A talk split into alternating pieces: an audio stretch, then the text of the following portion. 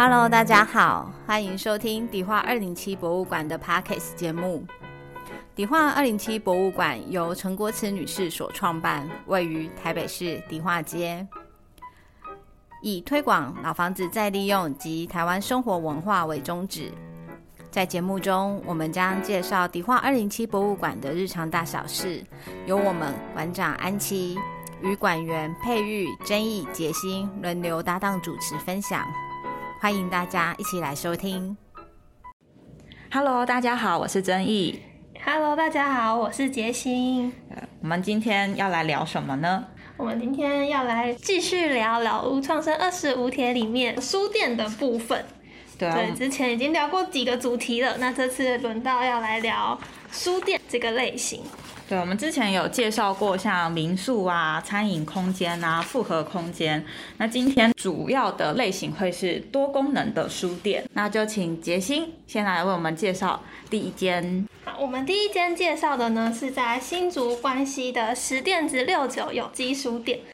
很多人听到这个名字，听到有机书店就觉得，哎，是间卖蔬菜的书店吗？就是有机这个名字，大家可能第一个就会联想到水果啊、蔬果这些、啊。对，那十店子六九有机书店的有机呢，它是用以书换书的方式来做书店的经营，就期许他们能够成为一个不断萌芽成长的种子。那透过推广阅读来连接人与人、人与土地之间的情感和互动，就不像一般书店是以卖书为主轴，他们主要是以以书换书的方式进行。对，那除了就是你有去过他们的空间吗？没有哎、欸，哎、欸、没有，但是我们有邀请过，就是这个书店店长卢文君先生来迪化二零七博物馆这边演讲过。那其实我们在前几年的志工的志工。之旅参访的行程也有去过关西这边，然后就有带我们的志工伙伴去现场看。对，那光看照片，杰心给你的感觉是什么呢？给我的感觉就是呃很朴实嘛，然后看他们墙上有很多涂鸦，是很贴近生活的一个书店，只是感觉是很好亲近的，就不会是到高级书店。就是根本不敢把书拿出来翻看的感觉，他们的书就感觉像在跟我们招手，等着我们来看一样。对啊，十店子六九有机书店真的就很像乡下的，就是爷爷奶奶家。那它是街屋的形式，也是就是长条形，跟迪化街这边的街屋有一点点类似，但是关西老街其实非常非常短。就短短的一条，那十店子六九有机书店就是在关西老街其中一个店面这样子。那卢文君先生他是怎么样子去找到这个房子呢？之前听讲座的时候，卢文君先生他就有分享，因为他过去是任职于品牌的行销顾问公司，就承接过很多政府社造的案子。那刚好他当时就接到了跟新竹县政府合作，然后负责关西地区的活化案。来来到关西之后，他就爱上这里的气氛，就决定在关西老街上租下这一栋房子，因为关西离台北也不远，他这样子来回其实也很方便的。那我觉得之前听讲座的时候会觉得很特别的是，这间房子它其实是没有经过太多的重新的改造，就是以最低的限度让它可以继续的使用，就没有经过太多的重新装潢。十店子六九有机书店还有一个很特别的地方是，它是用以书换书的模式来经营，所以它店内的摆设就跟一般的书店很不一样。因为像一般书店都会有做书籍的分类，像分成文学啊、财经等等，但来到十店子六九有机书店就像寻宝一样，要从书海中找到你有兴趣的书。嗯，那我觉得我最喜欢这个书店里面的空间啊，是它的小阁楼。它是刚才有提到说是街屋形式嘛，那书店那些书本啊、书柜就是主要放在一楼的空间。二楼老房子的小阁楼的地方，它也是有摆一些书，那但是这个空间它主要是做背包客睡觉的地方来使用。嗯，我想听众也会很好奇，他们用以书换书的模式真的可以生存下去吗？因为以书换书它一次只有收二十元，是非常便宜的佛心推广价，所以它一定会需要靠其他的方式来支撑他们的营运，所以就有在 Airbnb 上出租二楼的房间。那在 Airbnb 上呢，就很受到国外旅客的欢迎。啊，因为关西这个地区啊，其实是就是还蛮多外国人会去住的地方。为什么呢？关西吗？对，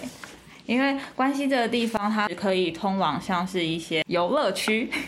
所以一开始其实我记得那个文静先生跟我们分享，就是有很多外国客可能是要去新竹县的一些游乐设施景点，在找便宜的住宿，然后就找到他们这边。那他们就打着就是百年老屋加偏乡书店加外地人这样子的组合来做这个老房子再利用的宣传。那其实这样子的经营模式啊，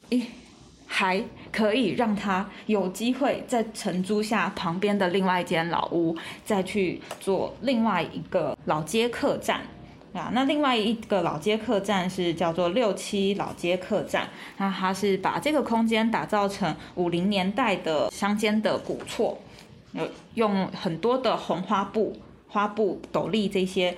乡间的元素来做装饰，让大家可以想到阿嬷家这种感觉嘛。对啊，但除了这些之外啊，卢文君先生他们还做了很多的资源串联，然后就是透过像社区营造的方式来进行关西这个地区的人与人之间的连结。像我们之前有一集有提到说有一个那个罗屋书院，对，罗屋书院吧。那罗屋书院就是也是有在新竹关西地区嘛，嗯，所以他们其实也都有合作做一些活动的推广，就是带大家在关西小镇去做一个深度的旅游。嗯，卢文君先生也有给我们几个老屋再利用的建议。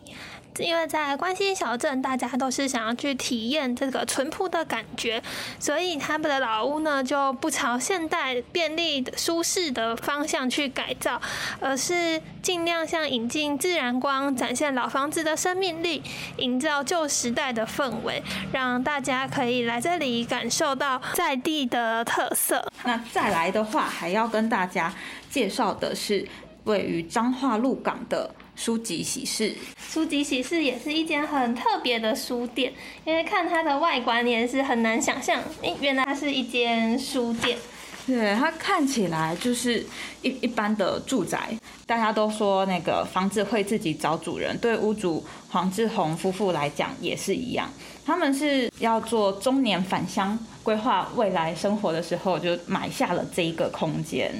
这个空间是他们把它给买下来，想说可以就是回到比较淳朴一点的地方去过生活。那当初他们看到这个房子的时候，哇，外观就是看起来就是豪宅，因为它是两层楼的建筑。嗯，可是进到里面去，里面内部其实因为已经很久没有人居住，所以屋况不太好，就有点像废墟一样。对，即使内部已经有点像废墟了，但黄志宏夫妇他们到这个空间却感到心里是很宁静的，所以即便有点超出预算，他们还是决定要买下这栋房子，就只要他们省一点，还是可以支付得起的。那后来他们就花了一年的时间，慢慢靠自己的力量，用双手把这栋房子恢复成以前漂亮的样子。对，那黄先生他们修复的方式也是采取修旧如旧的方式来进行，不会说特意要把老化的地方给它弄得美美的，就它就保留了像原本老旧的红砖地板，就是它有一些破裂的状况，它就是让它继续维持着破裂。可是像刚才有提到说里面有点像废墟嘛，那有有一些已经坍塌的地方，它可能就是在用现代的支架去把它再重新做出来。例如说像它的仓库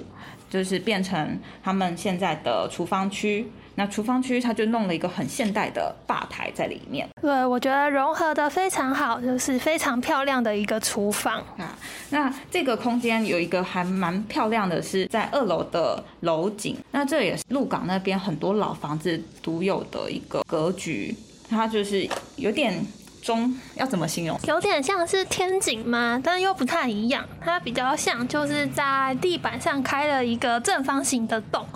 就让光线可以透进来。那如果是从上往下俯瞰的话，其实这个房子的平面就有点像回字形的样子。嗯，对，那这样子的房子，它可以透过二楼的窗户采光，让一楼也可以照射到日光，所以就是空间的采光算是还蛮不错的。那这个书籍喜事的话，他们也不是单纯只有卖书，开开书店真的很不容易你要想办法可以做到就是至少收支平衡。嗯，所以呢黄先生他们就做了茶馆，用茶馆来养这个书店。那他们的茶馆就其实是以非常平易近人的价钱，就大概四十五到六十元不等的有机茶跟一些简单的茶点，让客人在那边可以坐下来休息，然后也可以看看书。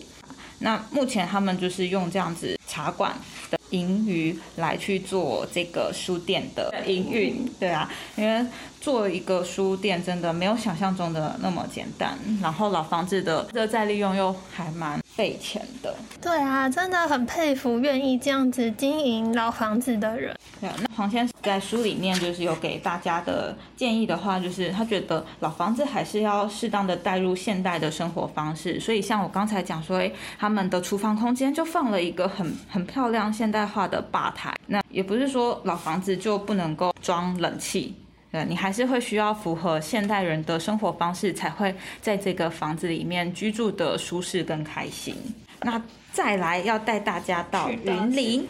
对，云林的虎尾厝沙龙。哇，这间又是一间非常漂亮的老房子。对，就是今天介绍的这三间书店呢，给人的感觉都非常的不一样。第一间十店子六九有机书店，就是给人比较亲民朴实的感觉。那第二间书籍喜事呢，在它那边就可以看到鹿港很特别的建筑风格，那还是比较偏向传统闽式的感觉。那接下来要介绍的这间虎尾厝沙龙呢，它从装潢就非常的不一样，它的内部是装潢成很欧风的样子。对，它其实 外, 外部的形式也很不一样，它就是比较是洋式风格的洋楼风格的建筑，所以就光建筑外观就跟前面两间不太一样。那虎尾厝沙龙其实也是一间还蛮久的店了，今年应该是他们成立第十一年。那目前疫情期间，啊，他们 也, 也是受影响，就是暂停开放的状况。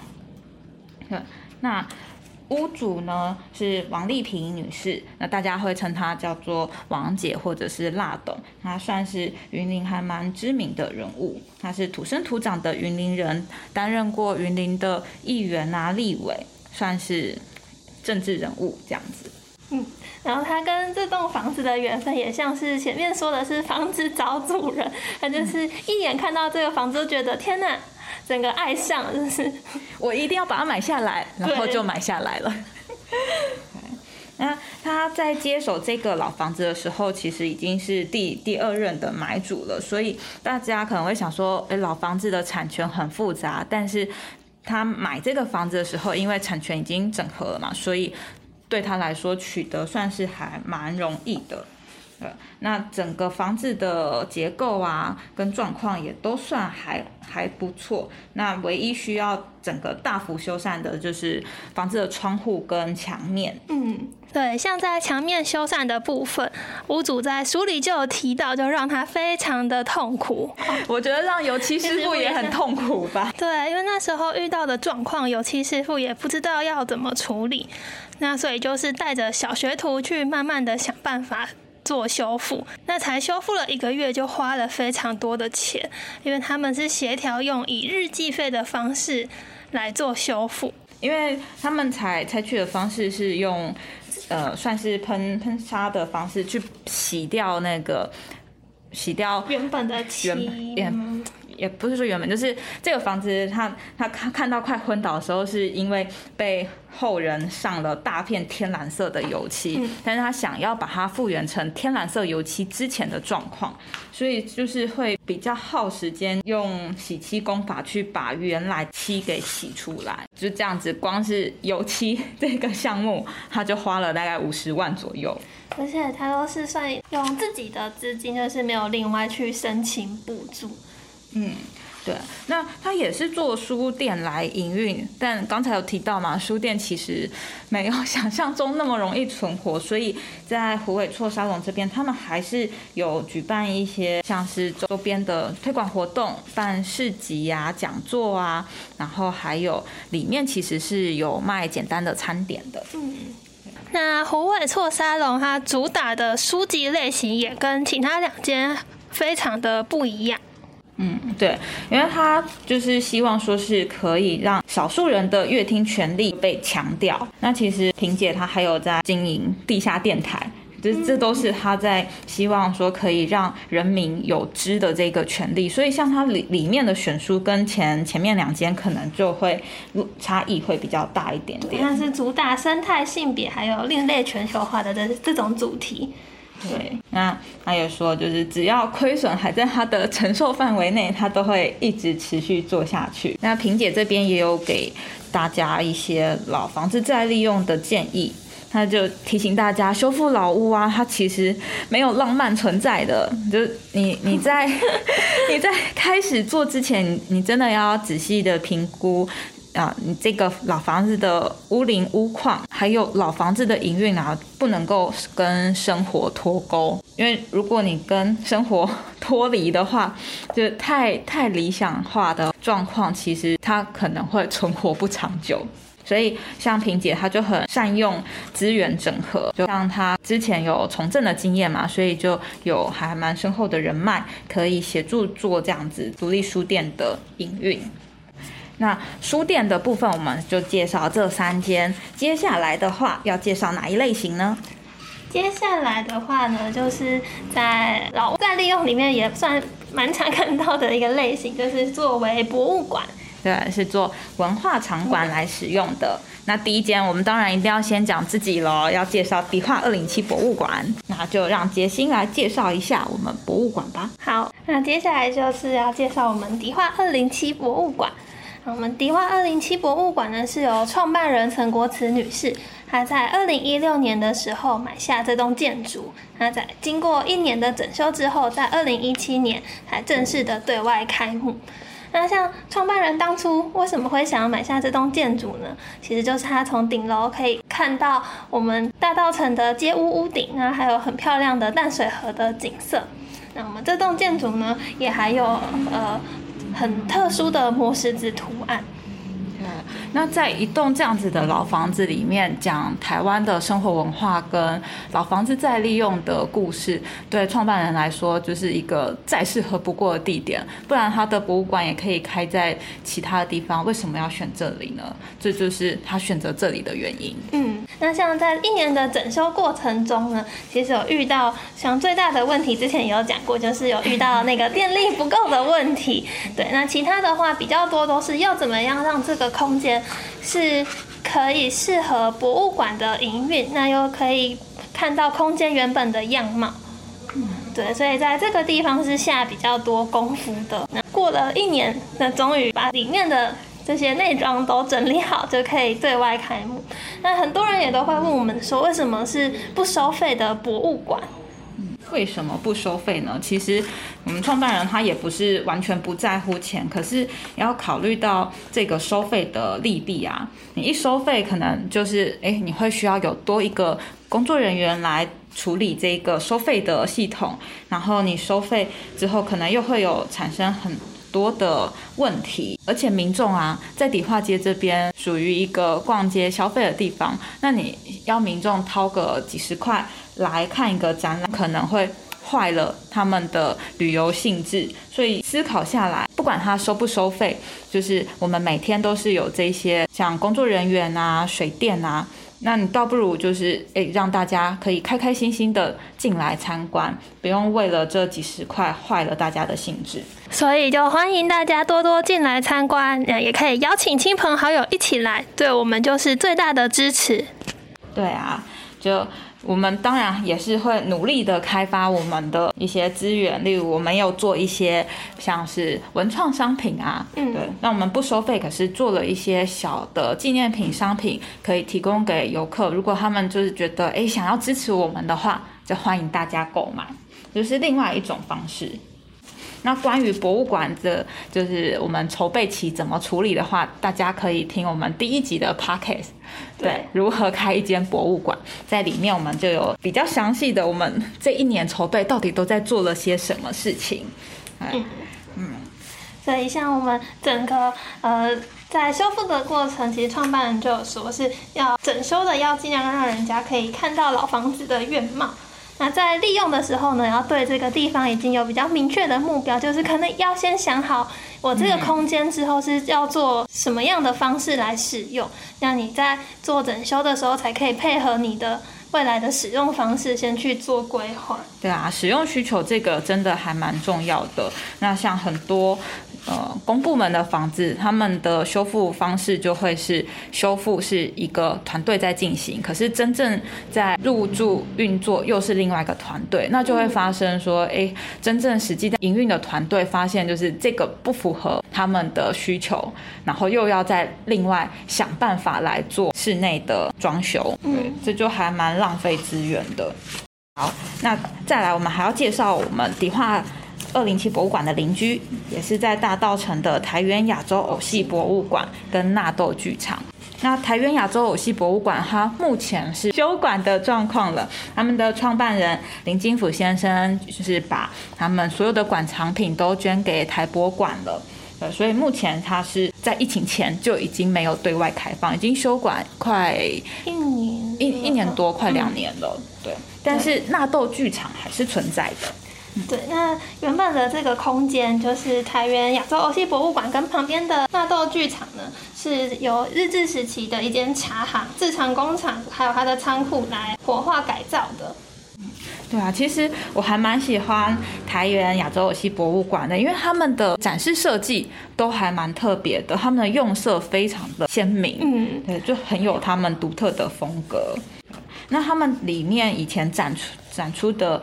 呃展览啊，他们的偶戏不是针对单一的偶戏，是各种偶戏都有。对，就我们可能以为是只有像布袋戏啊，不止。对，我那时候去参观的时候，又有吓一大跳，原来是各个国家都有他收集来的这个不同的人偶。嗯，对啊，像皮影戏呀、啊、水偶戏呀、啊、这些戏偶，他们都有做一个收集。对，那目前还可以开放进去参观的，疫情期间没有啦，就是但还还存在的纳豆剧场也是一个很漂亮的空间。刚才杰金有提到它是一个仓库空间嘛，嗯，对，那它让仓库空间原本的行架就是裸露出来，然后搭建成一个小型的表演的剧场。对，然后再配合它仓库以前是用红砖去建造的，所以我觉得整个舞台他们座椅也是用红色来搭配，所以一整个进去就有种很和谐的感觉，那跟一般我们去的那种表演场所的感觉就很不一样。对啊，而且他们的座椅是设计成波浪形，就非常的活泼，就不像你去到可能去到国家戏剧院你就很比较拘谨一点，但在这边你就可以比较放轻松的来观展。所以等疫情结束之后，大家有机会也可以到纳豆剧场去看表演。办在大稻埕这边的很多活动，其实也常常会使用那边的空间，就都有定期在举办表演。那在老屋修复再利用的建议啊，林金甫医师他是给大家提供说，哎，修复的话，可以保留老房子的原味的地方，你就是要把它保留出来。像刚才有提到纳豆剧场，它有大面积的红砖墙嘛，那剧场内部它其实没有把整个墙面都给粉刷掉哦，它还是裸露着原本红砖的样子，所以就保保留了房子它原本本身的质感。那这样子可以让这个老房子的味道给散发出来，就不会就是进去、欸、就好像样品屋一样。也可以让这个空间的特色比较明确的让来的观众知道，也可以跟其他地方有不同的差异性。对，那再来要带大家到新竹关西，又是关西了。对，是新竹关西的台宏茶叶文化馆。对，那台宏茶叶文化馆，它的茶叶是那个叶是工业的这个叶，不是喝的茶叶的叶。对，那这边他们以前就是一个茶工厂。对，那目前的话，其实他们每年都还是有做四到五次的产茶。对，那现在是由第四代的罗一伦先生来做经营。那第四代经营的时候，他们就有开始做一些转型了。对，因为台湾的茶叶外销也逐逐渐开始比较减少一些，所以他们家族就有讨论要怎么样让这个老茶厂还可以持续的运作。所以他们就转型，让这个老房子化身成为一个产业文化馆。对，就开始参与社区的活动。对啊，但是一个一个工厂，你要把它变成一个展览的空间，其实也也没有大家想象那么简单，因为像要符合公共安全啊，嗯、然后还有像是消防设备这些，都会需要符合可以开放给社会大众参观的一些规范。呃，所以他们也是经历了一番一番波折，然后写了因应计划，才有顺利的成为一个产业博物馆。对，因为他们一一边。一边还是想要继续保留着做茶的这个。 对, 对啊，那因为不是整个 转, 转型成博物馆，还有保留工厂的空间，所以就会更加的困难一些。那他们在这个转型期间，其实就做了很一些前导的推广活动，例如说像是音乐会。嗯，对，在一个茶工厂里面举办着茶厂音乐会，这就是关西小镇的一个盛事。哇，感觉就非常好玩哎。对啊，那我觉得这边就是也还蛮适合网美们去拍照的。对，它有一片很漂亮的，就是早期外销外销的时候会在那个茶的木箱上面。喷漆嘛，写说就是要运送到哪边，然后还有这是什么茶，他们都有把这些早期的金属麦头给保留下来，然后做一个还蛮完整的展示呈现。那这个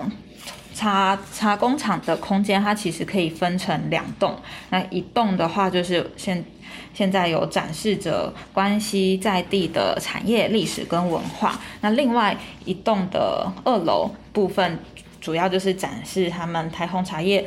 文化馆的历史文物。那这一间啊，我们在之前的志工之旅就也曾经带我们二零七的伙伴去看过，大家都赞叹不已，然后就就顺手就买了一些茶叶回来，大家都觉得、欸、很棒。好可惜之前都没有跟到。那罗罗一伦先生给大家的老房子再利用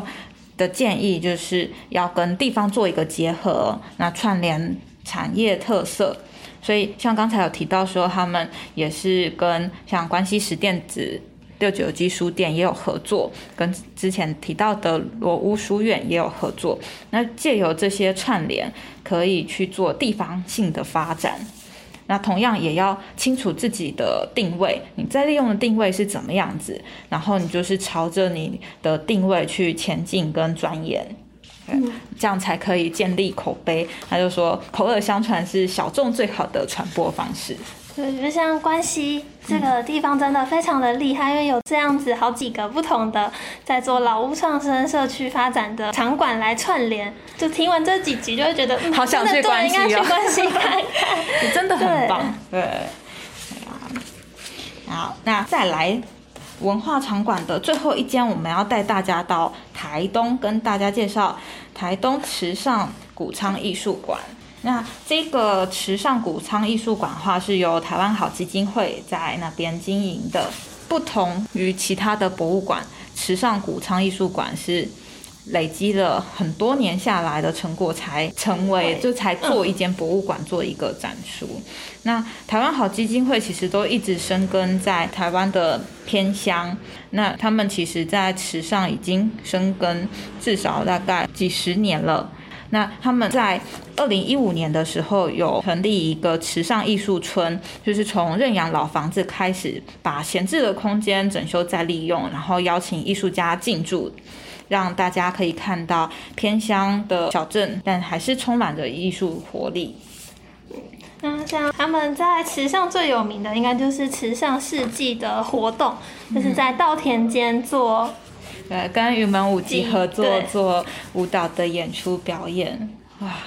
然后我们有志工啊，是年年都去看哎、欸，他们被那个表演的场景跟那个表演的力量给感动，然后就每年真的每到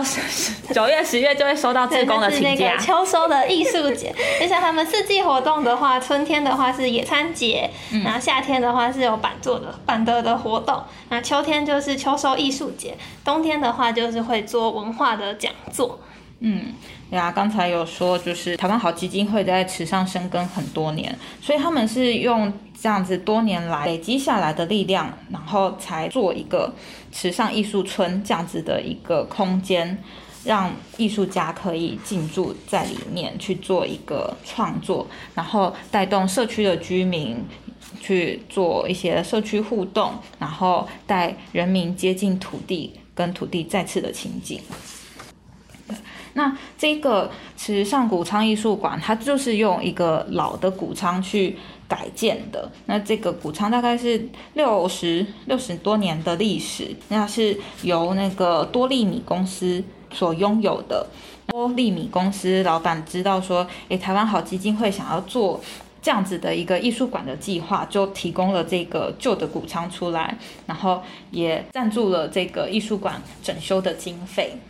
对，然后他们这个艺术馆也很特别，是在整修的一年期间，其实就已经开始举办像是呃工作坊啊，然后活动的这些内容，让他们融入去做这个艺术馆的整建的过程。嗯，对啊，我觉得它的就是空间设计真的很美，我有。之前去池上的时候就想要去，但遇到他们换展期，所以就只能够在外面观看着它大片玻璃。这样子，对，它谷仓的话，它其实是有把原本的结构，一样是把原本的木结构架构给裸露出来，然后可是屋顶的部分有让它可以加强采光透光，所以整个空间是就非常的明亮，运用自然的光线就可以呈现作品的美。那这个池上谷仓艺术馆，它同时也是池上地区的一个人文艺术的网络平台。那他们的那个创办人就是说，他们有三个使命，第一个就是要展示驻村艺术家的创作作品嘛，对吧？因为当当然就是。在池上，你就当然是要展展示他们驻村艺术家的创作。那再来第二个是要让在地的教育资源去可以做一个串联跟结合，就提供当地的孩子可以看到跟接触到不同形式的艺术，作为他们的艺术启蒙启迪这样子。那第三个就是作为池上旅行的文化地标。池上谷仓艺术馆，他们在整个营运呢，还有改造再利用的过程，它是跟当地的居民有很深的连结的。所以在最后，台湾好基金会他们给的建议也是，也要思考去跟社区邻里对它的集体记忆，然后还有它要延续原本是谷仓的这个历史的轨迹。对啊，因为你如果就是是想要比较长长远的营运下去，其实。跟在地做结合是非常有必要的。那老房子在修缮的时候还会比较常遇到的就是结构的问题。那台湾好基金会执行长应平他就有提醒大家说，要特别留意那个资金的弹性啊，因为你有可能就是原本你看说，哎，房子好好的，但是其实它结构有问题，哇，那你在结构补强上，你可能就又要另外额外再做一笔经费的花费。那就是再来还有一个是跟刚才我们有提到，在迪化灵气博物馆在做修缮的时候也是有考量到这一点，就是它原有空间跟再利用的需求它可能会有一些落差，所以在我们在做再利用的时候都会需要将未来的使用面向全面的考量进去，再去做一个规划呈现。